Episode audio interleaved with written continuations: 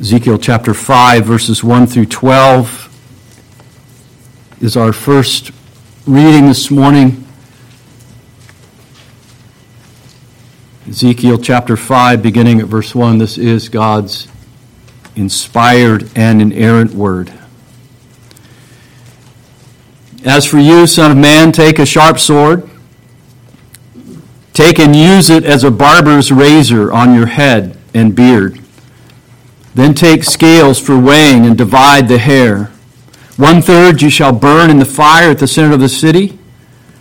When the days of the siege are completed, then you shall take one third and strike it with the sword all around the city, and one third you shall scatter to the wind, and I will unsheathe a sword behind them. Also, take a few in number from them and bind them in the edges of your robes. Take again some of them and throw them into the fire and burn them in the fire. From it a fire will spread to all the house of Israel. Thus says the Lord God This is Jerusalem. I have set her at the center of the nations, with lands around her but she has rebelled against my ordinances more wickedly than the nations, and against my statutes more than the lands which surround her. For they have rejected my ordinances and have not walked in my statutes. Therefore, thus says the Lord God, because you have more turmoil than the nations which surround you, and have not walked in my statutes or observed my ordinances, nor observe the ordinances of the nations which surround you. Therefore, thus says the Lord God Behold, I, even I, am against you, and will execute judgments among you in the sight of the nations. And because of all your abominations, I will do among you what I have not done, and the like of which I will never do again. Therefore, fathers will eat their sons among you, and sons will eat their fathers for I will execute judgments on you and scatter all your remnant to every wind. So as I live, declares the Lord God, surely because you have defiled my sanctuary with all your detestable idols and with all your abominations, therefore I will also withdraw, and my eye will have no pity, and I will not spare. One third of you will die by plague or be consumed by famine among you. One third will fall by the sword around you, and one third I will scatter to the wind, and I will unsheathe a sword behind them. Revelation chapter 16, verses 10 to 21 is our text. Revelation 16, beginning in verse 10. Then the fifth angel poured out his bowl on the throne of the beast and his kingdom became darkened, and they gnawed their tongues because of pain, and they blasphemed the God of heaven because of their pains and their sores, and they did not repent of their deeds. The sixth angel poured out his bowl on the great river, the, the Euphrates, and its water was dried up so that the way would be prepared for the kings from the east. And I saw out of the mouth of the dragon, and out of the mouth of the beast, and out of the mouth of the false prophet, three unclean spirits like frogs. For they are spirits of demons, performing signs which go out to the kings of the whole world to gather them together for war of the great day of God the Almighty. Behold, I am coming like a thief. Blessed is the one who stays awake and keeps his clothes, so that he will not walk about naked, and men will not see his shame. And they gather them together in the place which in Hebrew is called Harmageddon. Then the seventh bowl, uh, rather, the seventh angel poured out his bowl upon the air and a loud voice came out of the sanctuary from the throne saying, It is done. And there were flashes of lightning and sounds and peals of thunder. And there was a great earthquake, such as there had not been since man came to be upon the earth. So great an earthquake was it, and so mighty. The great city was split into three parts, and the cities of the nations fell. Babylon the Great was remembered before God to give her the cup of the wine of his fierce wrath. And every island fled away, and the mountains were not found. And huge hailstones, about 100 pounds each, came down from heaven upon men.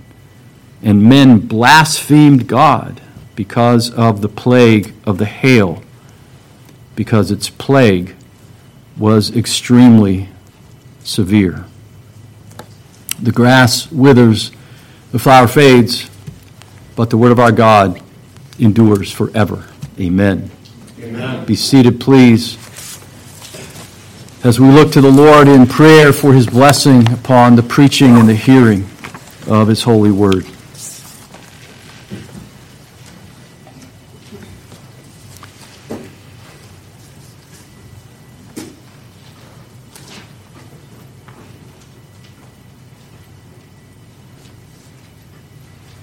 O Lord God, the Almighty, incline our hearts toward your testimonies. Open our eyes that we might behold wondrous, wondrous things from your holy law. Unite our hearts to fear your name. Send out now the light and truth of your Holy Spirit into our midst let him lead us and bring us to your holy hill and to your dwelling places. We ask in Jesus' name. Amen. Amen.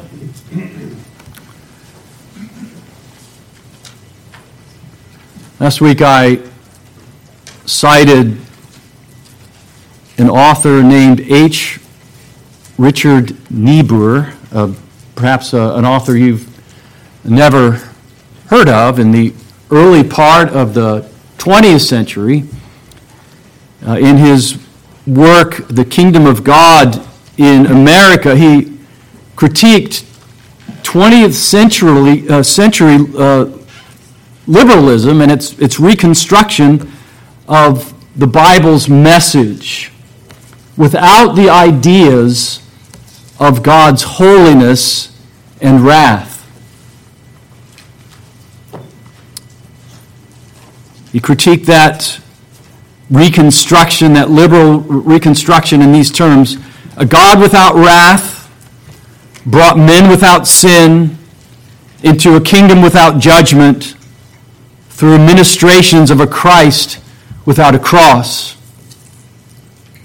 Also cited from one of the many books printed by 21st century evangelical publishers denying that the Bible teaches a God who burns with anger against sin and sinners.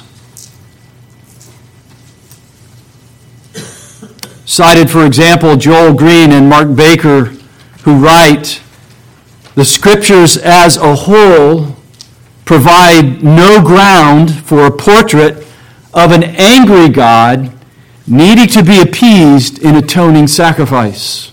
So, in one line, God's wrath and the necessity of Christ's atoning blood is denied in an evangelical publisher.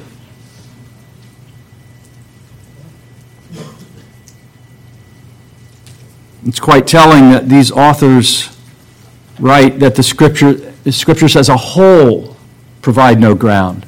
And what they mean by that is that, yes, the Old Testament speaks of a God who is wrathful, but the New Testament does not. That the Old Testament God is a God of wrath and the, uh, the New Testament God is a God of love, who will not pour out wrath upon his enemies, who will not judge sin and sinners in his angry wrath.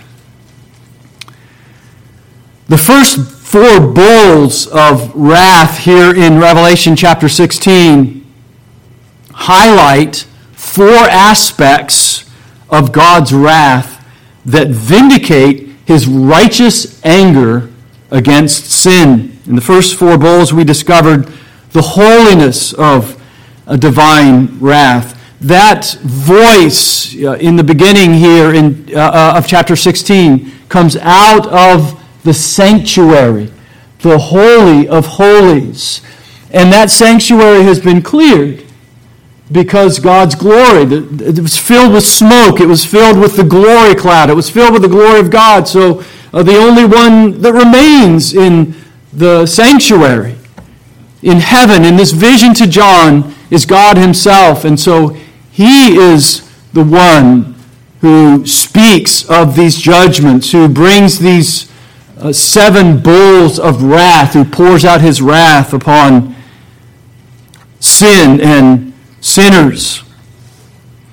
We also saw that uh, the vengeance of divine wrath is vindicated here. God answered the prayers of, of the martyrs, Revelation chapter 6. He answers the prayers of the saints lifted up from the golden altar, uh, the golden altar of, of, of incense, which is a, a symbol of the, the prayers of the saints ascending to God in heaven. Uh, and God answers those prayers and, and pours out his wrath uh, in the second bowl. The justice of uh, God's wrath. He, uh, he, he vindicates himself. He shows in the third bowl his justice in, in judging sin. And then in the fourth bowl, he shows uh, his sovereignty in wrath. All these things come from his hand. God is the one who is pouring out this wrath upon the apostate nation of Israel.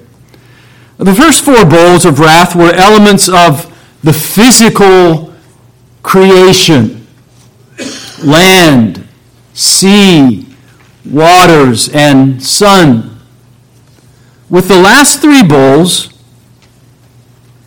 the consequences of the outpourings of wrath are more political, we can say, more political in nature.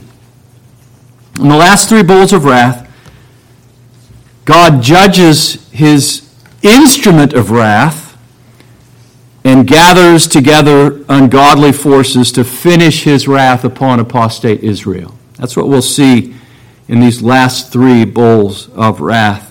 The first place we'll see in verses 10 and 11 God's judgment on the beast's kingdom. In 12 through 16, the gathering of the kings for battle. And in 17 to 21, the final judgment on Jerusalem. God's judgment on the beast's kingdom, the gathering of the kings for battle, and the final judgment on Jerusalem. In the first place, then, in uh, the, the, the, the fifth bowl, we see God's judgment on the beast's kingdom.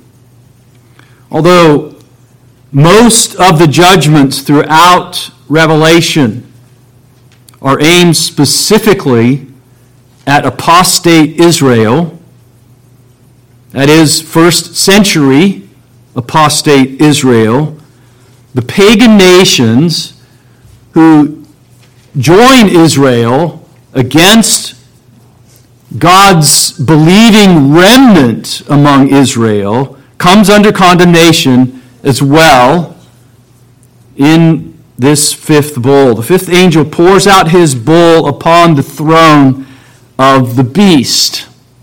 Just as the sun's heat scorched those who worship the beast, in the fourth bowl, verses 8 and 9, so uh, the lights are turned out on the beast's kingdom in the outpouring of this fifth bowl in verse 10, and it became darkened. This corresponds to uh, the ninth plague of Egypt, the darkness that came over the whole land in judgment upon uh, the nation of Egypt that held his people in bondage. Concluded from our exposition of Revelation 13 that corporately the beast symbolizes the Roman Empire. And individually, he represents the Emperor Nero.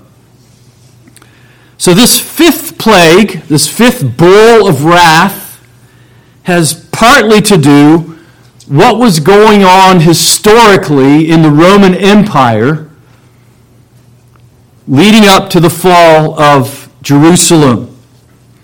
It corresponds with the wars, the revolutions, the riots, what the Roman historian Tacitus uh, called worldwide convulsions that racked the Roman Empire after the Emperor Nero committed suicide in June of AD 68. AD 69, uh, if you've ever studied the, the Roman emperors, was uh, the year of four emperors Galba, Otho, Vitellius, and Vespasian, a year in which great horrors were inflicted upon Rome and the Romans in the civil wars in the empire. The plague that is now poured out upon the beast, uh, the plague that is now poured out on uh, the empire that is the instrument of God's judgment on his apostate people, Israel, is described in similar terms to the, the loathsome and malignant sores of the first plague in chapter 16 and verse 2, the first bowl of wrath. They gnawed on their tongues because of pain. Verse 10, they blasphemed the God of heaven because of their pains and their souls. Verse 11, as the fourth plague does in verse 9, the fifth plague draws attention in verse 11 to the impenitence of those who blaspheme God. They did not repent of their deeds. Suffering, we know from Scripture, produces godliness in the righteous. Suffering is a blessing to the righteous. All things work together for good to those who love God and who are called according to his purpose. But suffering only serves to harden the hearts, to further harden the hearts of blasphemers, to, to turn their hearts further away from God in, in blasphemy against Him, in impenitence against the holy God. Recently, in our evening exposition of 2 Kings, uh, we saw that Jehu was Jehovah's instrument of judgment upon the idolatrous northern kingdom of Israel. And Jehu himself, once he had carried out his role as an instrument of God's vengeance uh, upon the northern kingdom of Israel, was himself judged.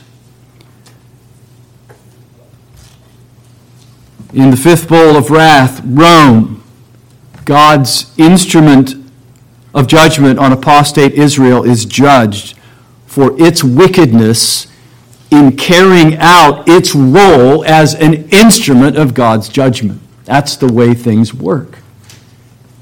In both Old Testament theology and New Testament theology as well.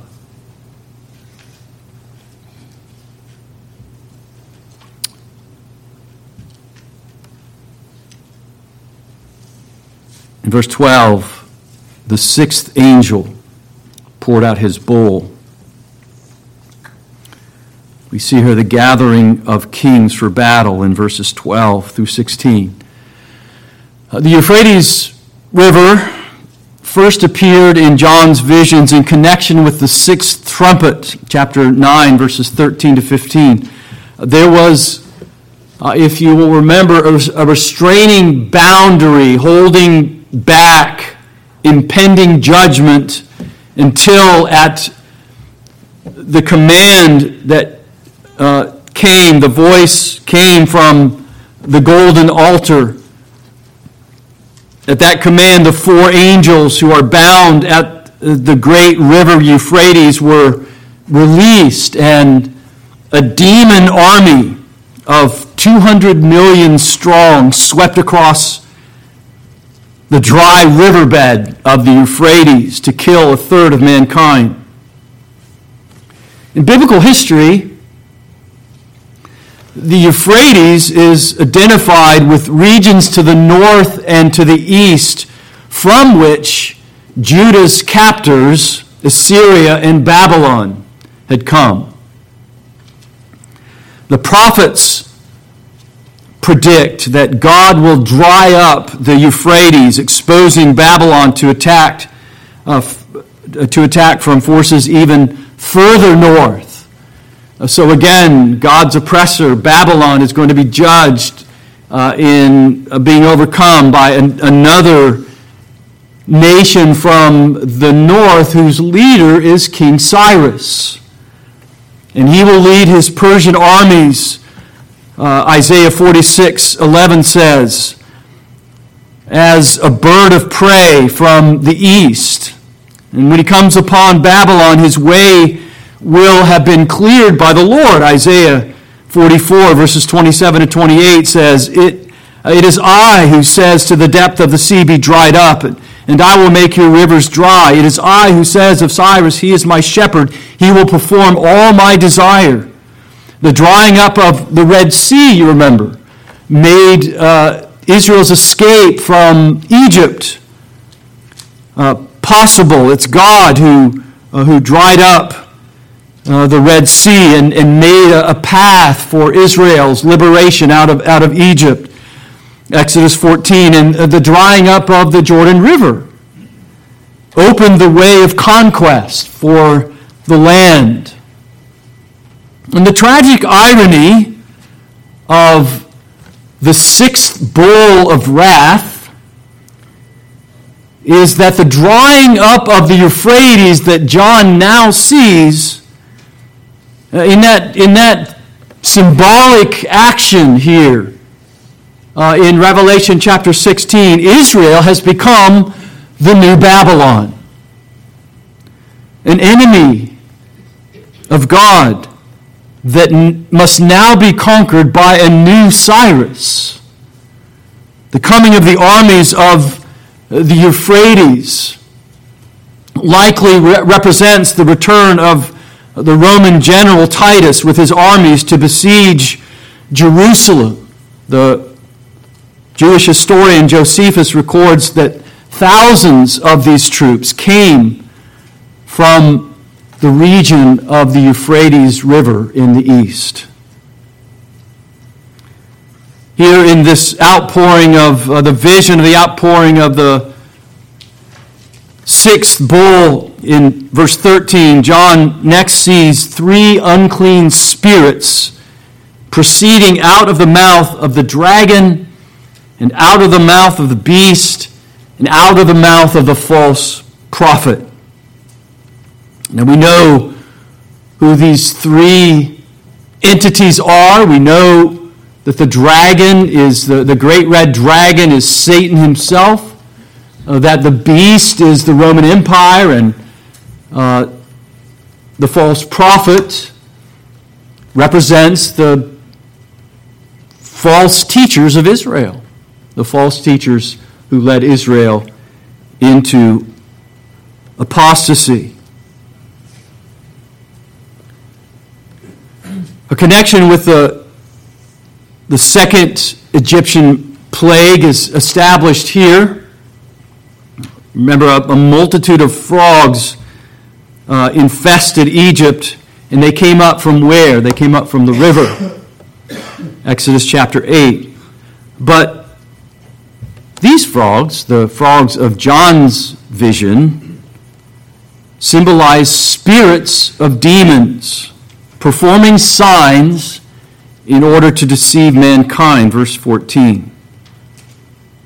There's already been uh, an emphasis, an emphasis on the destructive evil that spews out of the dragon's mouth like uh, water, like a river to, to destroy the church. Chapter 12 and verse 15. Blasphemies against God and his people. Chapter 13 and verse 16. And now this triple, triple emphasis here in, uh, in chapter 16 and verse 13 on what comes out of the mouths of the, the dragon, the beast, and the false prophet.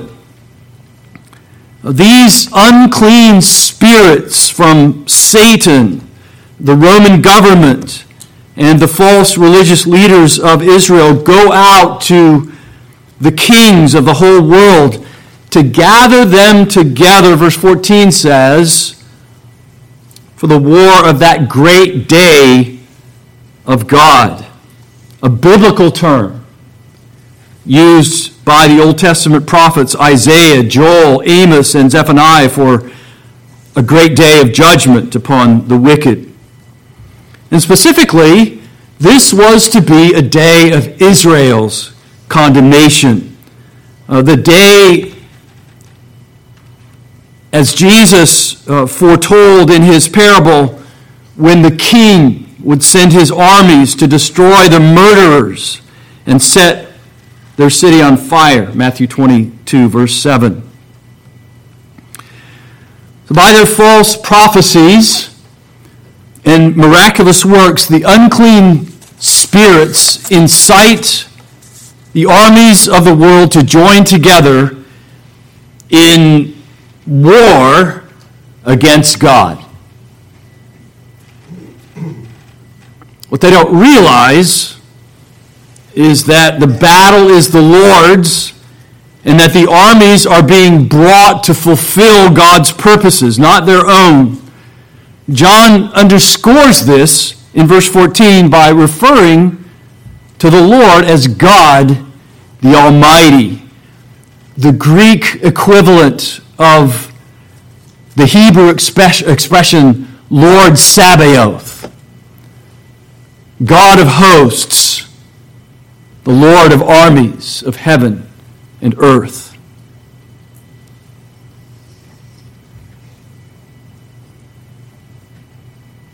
Micaiah,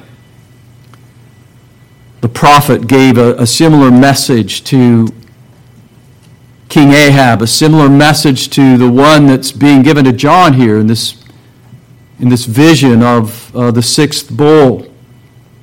Came through the prophet Micaiah in his message to King Ahab of Israel, 2 Kings 22, verses 19 to 22, explaining how the Lord would bring about Ahab's demise through the mouths of the lying prophets by putting a, dece- a deceiving spirit in the mouths of Ahab's false prophets. So here in Revelation, the armies of the kings of the whole world, that's how they're being represented here, how they're being symbolized,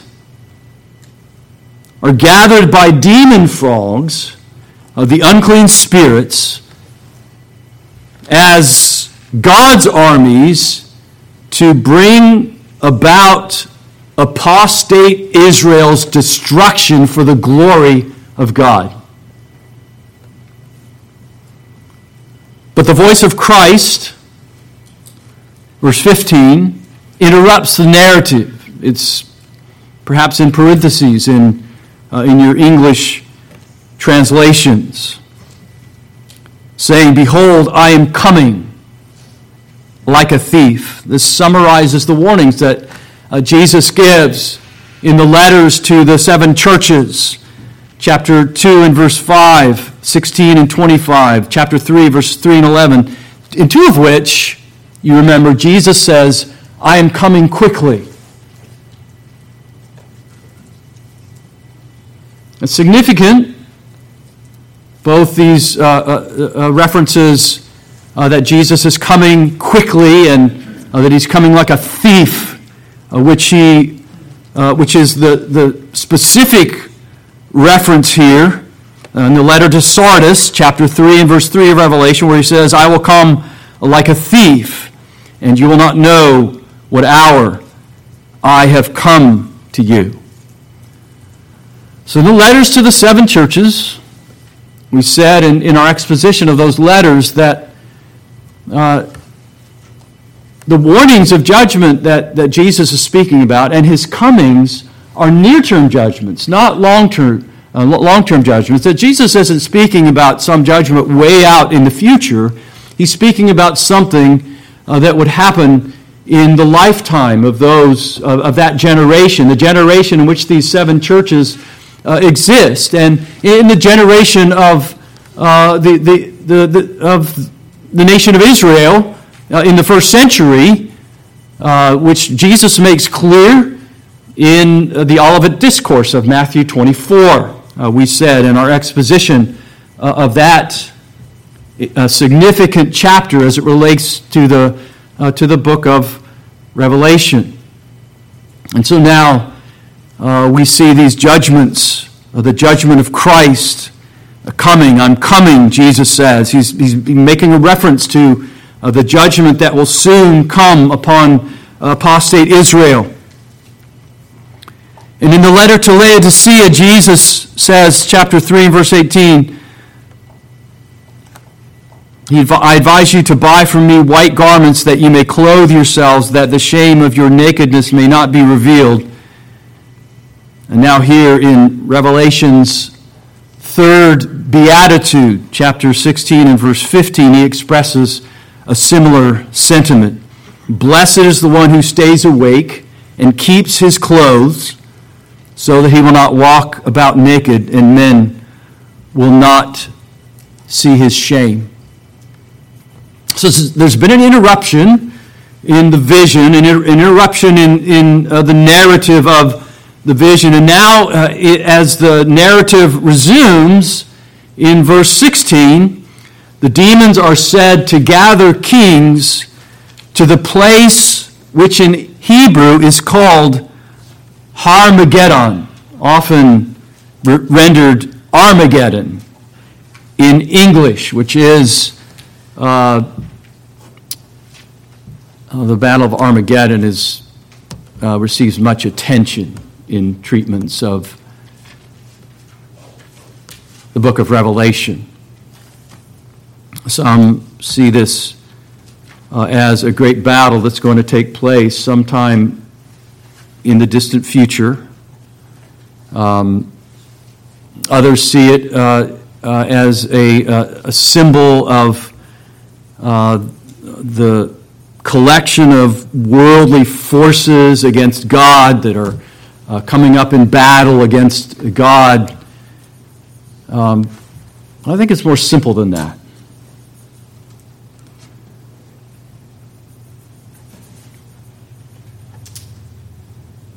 Harmageddon in Hebrew means Mount of Megiddo. And John clearly wants his readers to note its Hebrew meaning.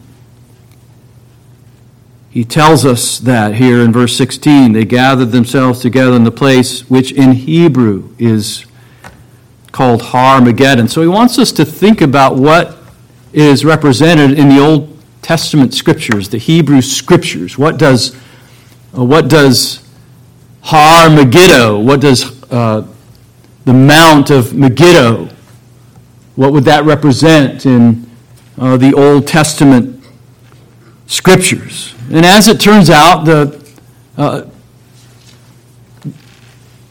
the plain of Megiddo was the site of several Old Testament battles, several significant Old Testament battles. It's listed among the conquests of Joshua, Joshua 12, 21. Deborah defeated the kings of Canaan, uh, Canaan uh, at Mount uh, at, at the, the plain of Megiddo, Judges 5:19. There, King Josiah went to war against the king of Egypt and was killed, 2 Kings 23 29.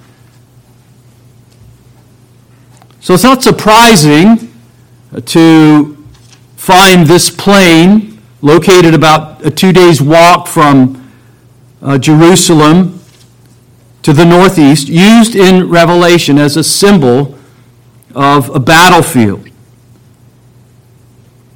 But there would have been a mental conflict evoked in the mind of the reader of, of Revelation. Now, we're not that familiar with uh, the land of Palestine, uh, the, the uh, geography of Palestine, but those reading it in the first century, first century Israel, uh, reading Revelation or, or, hearing Revelation read would have, to, to their minds, this would have represented a conflict because there was no mountain associated with the plain of Megiddo. The mountain that's likely being referred here, to here is Mount Zion, to Jerusalem itself. That Mount Megiddo is simply looking forward to what we're going to see in the seventh bowl, the seventh bowl of wrath as it's poured out upon Babylon, that is, upon Jerusalem. And we're seeing symbolized here what's leading, and what's this is leading us up to is uh, not the idea that there's going to be this gathering of, of nations uh, in a battle against God at the end of time, but the battle that's going to take place in the, in the final siege of Jerusalem as the seventh bowl is poured out. Old Testament prophecy pictured the gathering of the nations for war against his people, not on the plain of Megiddo, but at Jerusalem. Zechariah 12, verse 3. It will come about on that day that I will make Jerusalem a heavy stone for all the peoples, and all the nations of the earth will be gathered against it. Zechariah 14, verse 2 I will gather all the nations against Jerusalem to battle, and the city will be captured. In the Old Testament, the Mount of Assembly is Mount Zion. And so the kings being gathered at Har Megiddo the Mount of Megiddo represents this great and final outpouring of the seventh bowl of wrath to which we come now in verses 17 to 21, the final judgment of, uh, on Jerusalem. So come to verse 17. The angel pours out the seventh bowl upon the air. It's quite interesting, quite striking actually, that the, the bowl as is poured out upon the air, possibly because uh, the air is Satan's domain. The prince of the power of the air, he's called in Ephesians 2, verse 2. But more likely, it's because that's the domain in which the flashes of lightning and peals of thunder, verse 18, and the huge hailstones of lethal weight are produced. Verse 21. Again, a loud voice comes from heaven, comes from the sanctuary of heaven, the place that's the, the Holy of Holies in heaven. Uh, the antitype, the original of the type of uh, the Holy of Holies in the tabernacle and, and the temple. And that's been cleared out. The holy place in heaven has been cleared out by uh, the glory of God. And so God's voice itself comes. Uh, there's a, a, loud voice.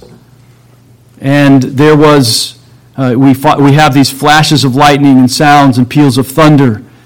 Uh, and that loud voice says, It is done. Just as, uh, we, just as we read in, in chapter 15, that in these seven bowls, the wrath of God is finished. Here, God says, it is done. And again, this is not a, a reference to the last day, uh, the second coming of Christ, but rather the last in the sequence of judgments in the seven seals, the seven trumpets, and the seven bowls of wrath. The earlier sequences uh, were limited.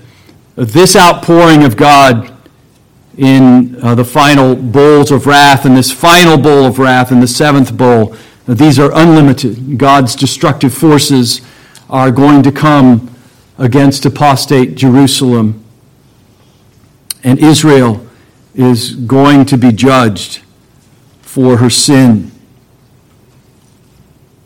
The precedent for this phenomena in the sky is the seventh plague in Egypt. We've seen uh, these, the, the connections between uh, the, the ten plagues of Egypt and these uh, seven bowls of wrath. And, and of course, uh, in, in, that, uh, in that plague upon Egypt, in the seventh plague, uh, death was inflicted on man and beast Uh, when hailstones fell from the heavens, accompanied by thunder and lightning. Remember, too, that the Lord descended from Mount Sinai to deliver his law to Moses in the midst of a storm cloud full of flashing lightning and a roar of thunder, Exodus 19, verse 16. Lightning, thunder, and other awe producing sounds have accompanied John's visions in his heavenly court throughout the book of Revelation. Chapter 4, verse 5, chapter 8, verse 5, chapter 11, verse 19. Seven times in Revelation, an earthquake is mentioned. Chapter 6 and verse 12, chapter 8 and verse 5, chapter 11, 3. Twice in chapter 11, 19. Twice uh, rather, in 11.3 it's twice, then in 11.19, then twice here in chapter 16 and uh, verse 18. And here it's a great earthquake, such as there had not been since man came to be upon earth. So great an earthquake was it, and so mighty. So we read this morning about uh, in, in Ezekiel chapter 5, we read about judgment coming upon uh, Jerusalem, the judgment that God was going to bring about uh, Jerusalem. And we read in the Old Testament scriptures about many judgments that, uh, that God brings upon uh, Israel for their apostasy, for their idolatry. And these are just rumblings of the lightning and the thunder and the earthquakes and the awe producing sounds that have come out in the history of redemption against God's people for their rebellion against Him. And now, a great earthquake, such as there had not been since man came to be upon earth. So great an earthquake was it, and so mighty. This is the final judgment upon the Israelites who had rejected the Messiah, persecuted those who believed in the Messiah. And God is pouring out his judgment on the nation of Israel. As we, we've seen the great city, chapter 16, verse 19, is Jerusalem, which in Revelation 11, verse 8, mystic, is mystically called Sodom and Egypt, where also their Lord was crucified, also called Babylon the Great chapter 14 and verse 8 to who's made all the nations drink of the wine of the passion of her immorality. Here in chapter 16 and verse 19, Babylon the Great was remembered before God to give her the cup of wine of his fierce wrath. Israel was uh, uh, originally intended, Jerusalem was originally intended to be a city on a hill, a light of the world and now is an apostate condemned to perish. Under the judgment of the seventh bowl, Jerusalem was split into three parts, verse 19 says. And that imagery is drawn from that fifth chapter of Ezekiel that we read this morning which instructs the prophet to stage a drama, as God so often did in, in uh, the life of the prophets, especially uh, Jeremiah and Ezekiel, to stage a drama where he would take a sword, a sharp sword, and, and cut off his hair and his beard and divide it into three parts. And the Lord told him to burn one third in the fire in the center of the city, to strike one third with the sword all around the city, to scatter one third to the wind to show that one third of his apostate, idolatrous people would die by a plague or famine. One third would fall by the sword, and one third would be scattered to the wind with the sword chasing them to destroy them. Another indication that the great city here in uh, verse 19 is indeed Jerusalem is the fact that the vision to John distinguishes her from the cities of the nations, or the cities, we could translate this, of the Gentiles, which fell with her. Jerusalem, remember, is the city of priests. Jerusalem is, uh, has been made a kingdom of priests to her God and the sacrifices uh, and prayers of uh, Israel went out for all the nations of the world. Uh, you see in the Psalms that all of the nations were uh, called to worship the Lord.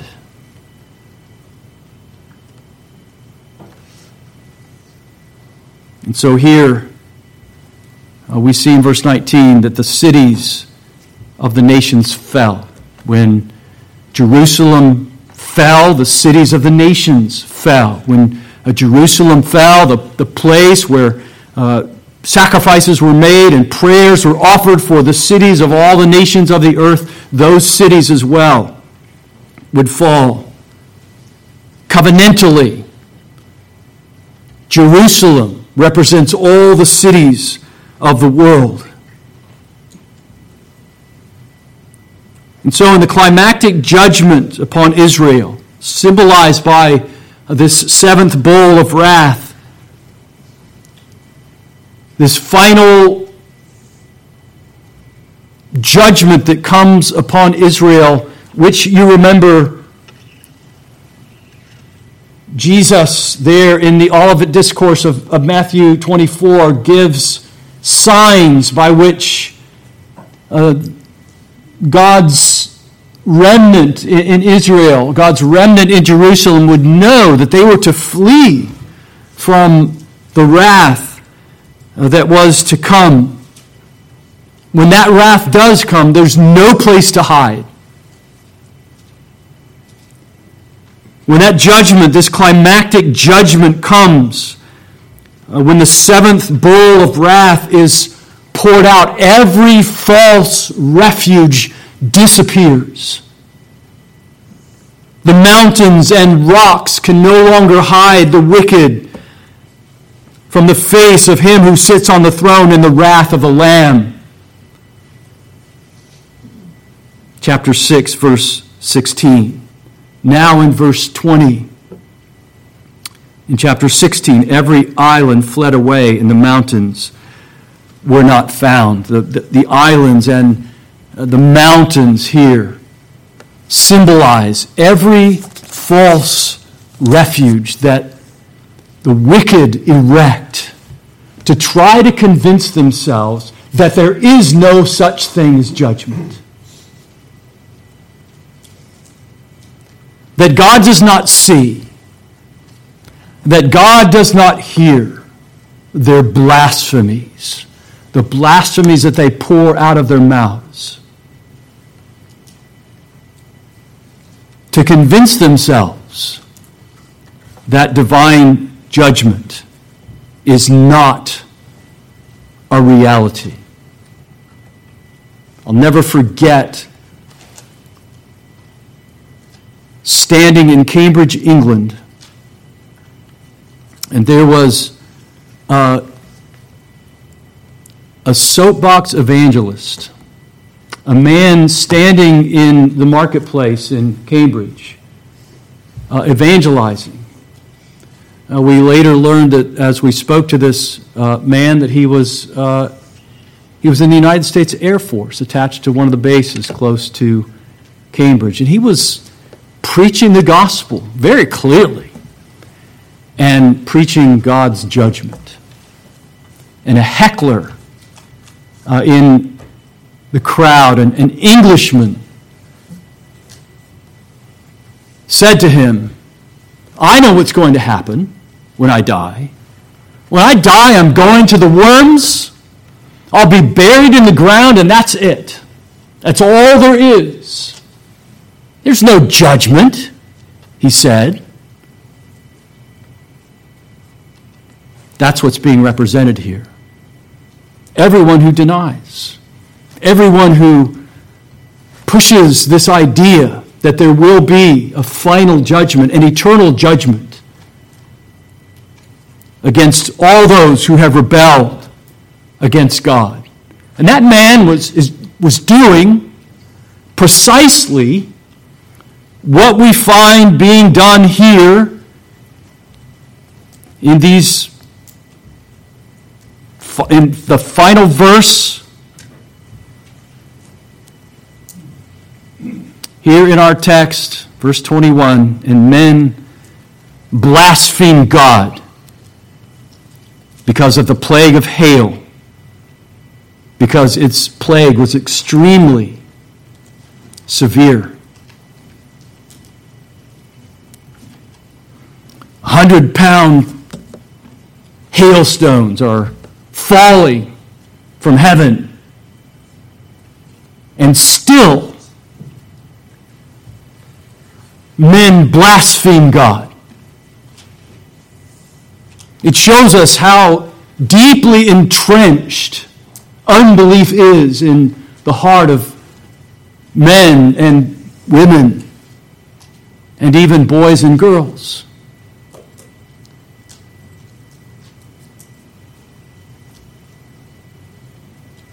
Their hearts are incapable of repentance. Only God's Spirit, applying the gospel of grace, can turn a stony heart into a heart of flesh that beats with spiritual blood. We have to remember that. We have to remember that as we speak to others about the gospel.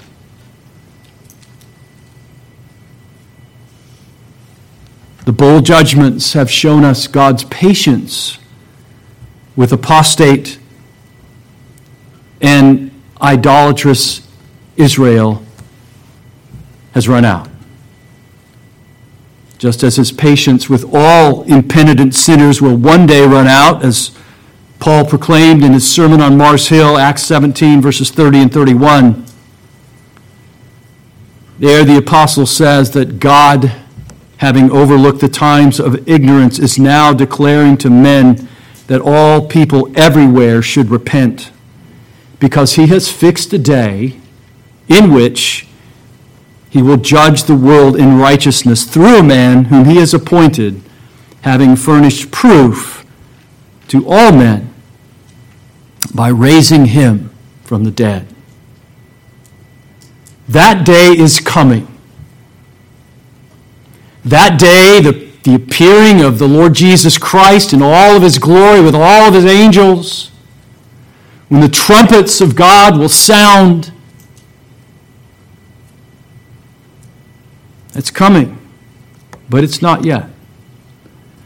And Christ's followers, we today live in the gap between the promise of the coming of that day and the reality of its coming. And that means we endure affliction as long as the church remains on earth, as long as Christ is pleased, as long as God is pleased to withhold his wrath. Uh, the church must patiently endure affliction because that's what the Bible tells us that we will do.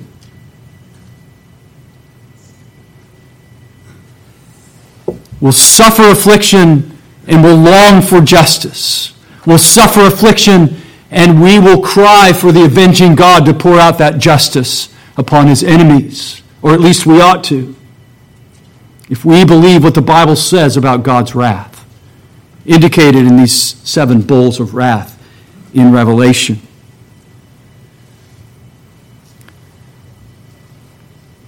But the existence of that gap despite the fact that it prolongs our pain, is good news for unbelievers as long as God tarries. God's common grace, or if you prefer, his non saving favor, even on the most hardened, arrogant sinners shields them from destruction that is rebellion's inevitable consequence. He sends his rain both on the just and the unjust, bearing witness to his majesty and his generosity by giving his fruitful harvest even to those who offer thanks for these harvests to the gods of the fantasies of their own minds. Matthew 5:45 and Acts 14 verses 15 to 17. And God's kindness, his non-saving favor to those who yet remain in rebellion against him is designed to draw his chosen ones out of their idolatries and into repentance from the kingdom of darkness, the kingdom of the great red dragon and the beast, into the marvelous and glorious kingdom of heaven itself. This very purpose, God's purpose to bring his own to repentance, explains his forbearance, explains why God tarries explains why uh, the Lord Jesus tarries and, and doesn't come again. Though many mistake it for his tardiness or, worse yet, a complete failure of his promises. Which Peter observes in 2 Peter chapter 3 verses 4 to 9. That's where we live. We live in that gap between the promise of the ultimate judgment, the last day, the day of the Lord, uh, the day that all of these temporal judgments are pointing us to, and the promise that God gives us of that final judgment.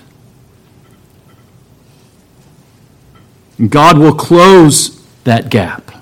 He will close the gap between promise and reality for his own true children precisely when he closes the gap between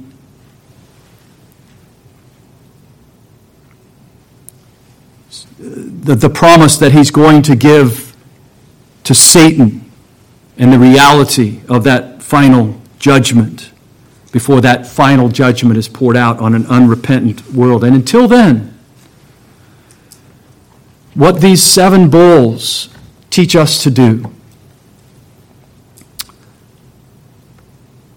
what the wrath of God finished upon apostate Israel teaches us to do is to hold fast to the testimony of Jesus and to hold forth the testimony of Jesus. And if these seven bowls of wrath have taught us anything, they've taught us that preaching judgment, testifying of God's judgment upon the world is an essential component of the gospel message that we are called to bear as his people. The testimony of Jesus, who himself endured God's wrath, who himself, as an atonement for sin, took on the wrath of God poured out upon the, for the sins of the whole world, who drained the cup of wrath, suffering in the place of all who turn from sin and who look to Jesus by faith. If the seven bowls of wrath don't convince uh, the unbelieving hearer